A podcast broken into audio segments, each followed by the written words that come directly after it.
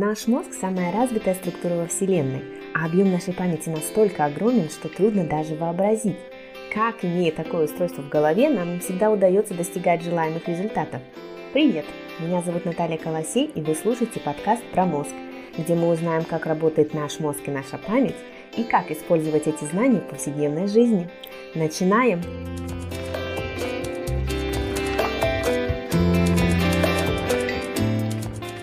В окружающем нас мире мы постоянно становимся свидетелями ритмических изменений. Например, смена сезонов Весна переходит в лето, лето в осень и так далее. Луна прибывает и убывает, в океане приливы чередуются с отливами, ну и, наконец, день сменяется ночью. В организме тоже есть свои ритмы, многие из которых связаны с земными циклами и даже приспособлены к ним. Многие ритмические изменения, тем не менее, мы с вами просто не замечаем. Например, колебания температуры тела в течение дня, гормональные изменения. Но если понаблюдать за собой, можно заметить некоторые изменения, которые повторяются циклически циклически. Например, задумывались ли вы, почему в определенное время вы чувствуете прилив энергии, тогда как в другие часы вы не можете заставить себя даже начать что-то делать? Если да, то вы наверняка слышали о таких понятиях, как биологические часы или хронотип. Биологические часы – это циклические процессы, которые присущи большинству живых организмов – и человек не является исключением. Благодаря этим процессам регулируется уровень гормонов, температура тела и цикл сна и бодрствования. Я уверена, что вы также не раз замечали, что периоды активности разных людей также отличаются. Для одних из нас раннее пробуждение не является проблемой, для других же нет ничего хуже, чем встать раньше, чем 10 часов утра.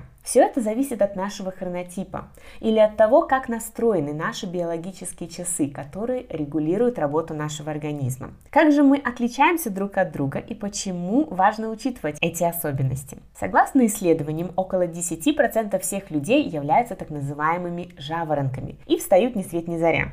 20% это совы или любители лечь спать попозже. Остальные регулируют свой сон в нормальном среднем режиме. Кроме того, большинство детей дошкольного и младшего школьного возраста – это жаворонки, в то время как подростки и молодежь до 30 лет в основном совы. Эти особенности функционирования обусловлены не просто нашим выбором или желанием, потому что нам хочется просыпаться рано или наоборот поздно, но в целом все зависит от строения и функционирования нашего мозга.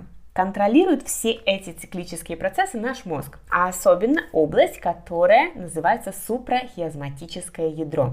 Это часть гипоталамуса. Эта область регулирует работу других регионов мозга, включая мозжечок и кору головного мозга. Нейроны этой области более активны днем и менее активны ночью. Причем часть этих нейронов проявляет необычайную активность и способны посылать и реагировать на электрические импульсы с огромной частотой. Свою активность эти нейроны проявляют в течение коротких временных промежутков на рассвете и на закате. Кроме того, эксперименты на мышах доказали, что внутренними биологическими часами нервной системы управляет также гормон стресса или кортизол. Это говорит о том, что нервная и эндокринная системы очень связаны между собой. Кроме того, регуляция биологических часов зависит от внешних раздражителей, таких как свет или тьма. И именно благодаря воздействию солнечного света активизируется эпифиз, который вырабатывает в частности мелатонин, отвечающий за сон, и серотонин или наш гормон счастья. В одном из исследований ученые определили дополнительные нейроны, которые также влияют на регуляцию суточных ритмов. К ним относятся нервные клетки, продуцирующие дофамин. Мы уже с вами несколько раз упоминали дофамин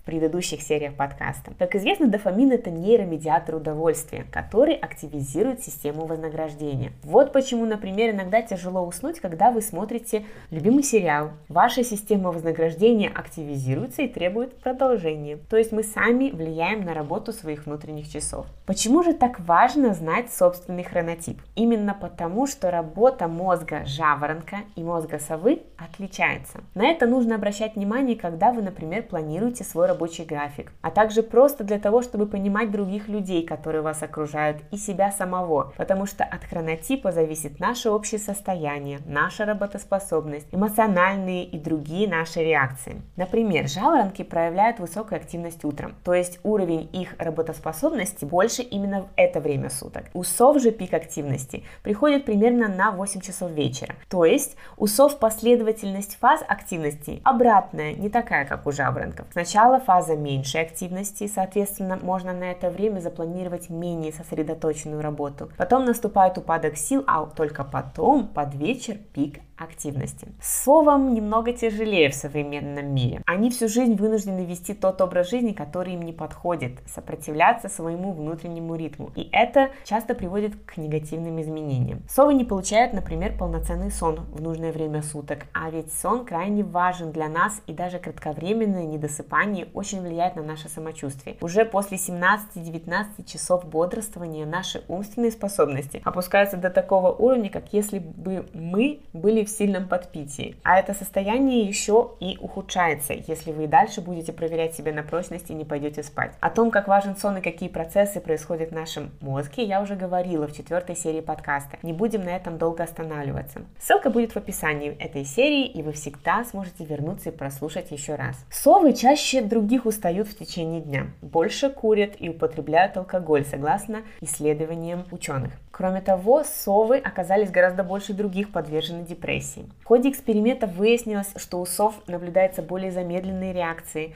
сонливость и снижение внимания от того, что плотность нейронных связей белого вещества у сов значительно ниже, чем у жаворонков. Причем это касается всех временных промежутков. Это означает, что у сов нейронные связи ослаблены в течение всего рабочего дня. Однако перестраиваться совам не стоит. Гораздо эффективнее подстроить график работы так, чтобы он совпадал с пиками активности. Поэтому не идите против природы, она все равно возьмет верх. Как же определить свой хронотип? Существует множество тестов в интернете, которые на основании простых вопросов позволят вам определить, жаворонок ли вы или сова. Однако у каждого человека свой хронотип. Деление на жаворонков и сов – это слишком упрощенный подход. Чтобы определить ваш хронотип, в течение дня попробуйте каждый час полтора часа поставить себе напоминание на телефоне и записывать ответы на вопросы. Что я делаю?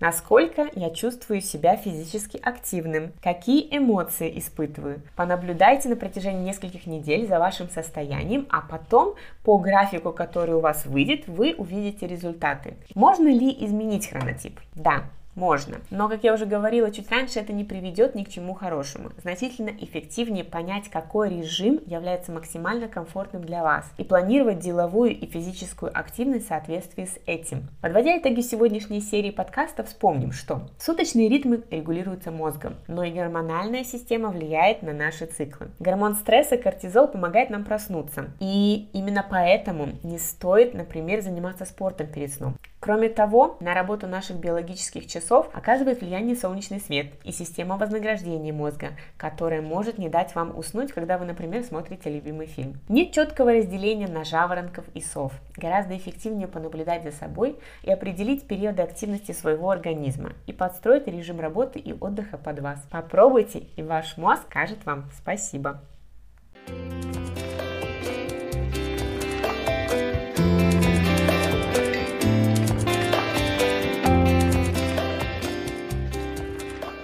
Спасибо за то, что вы прослушали эту серию подкаста.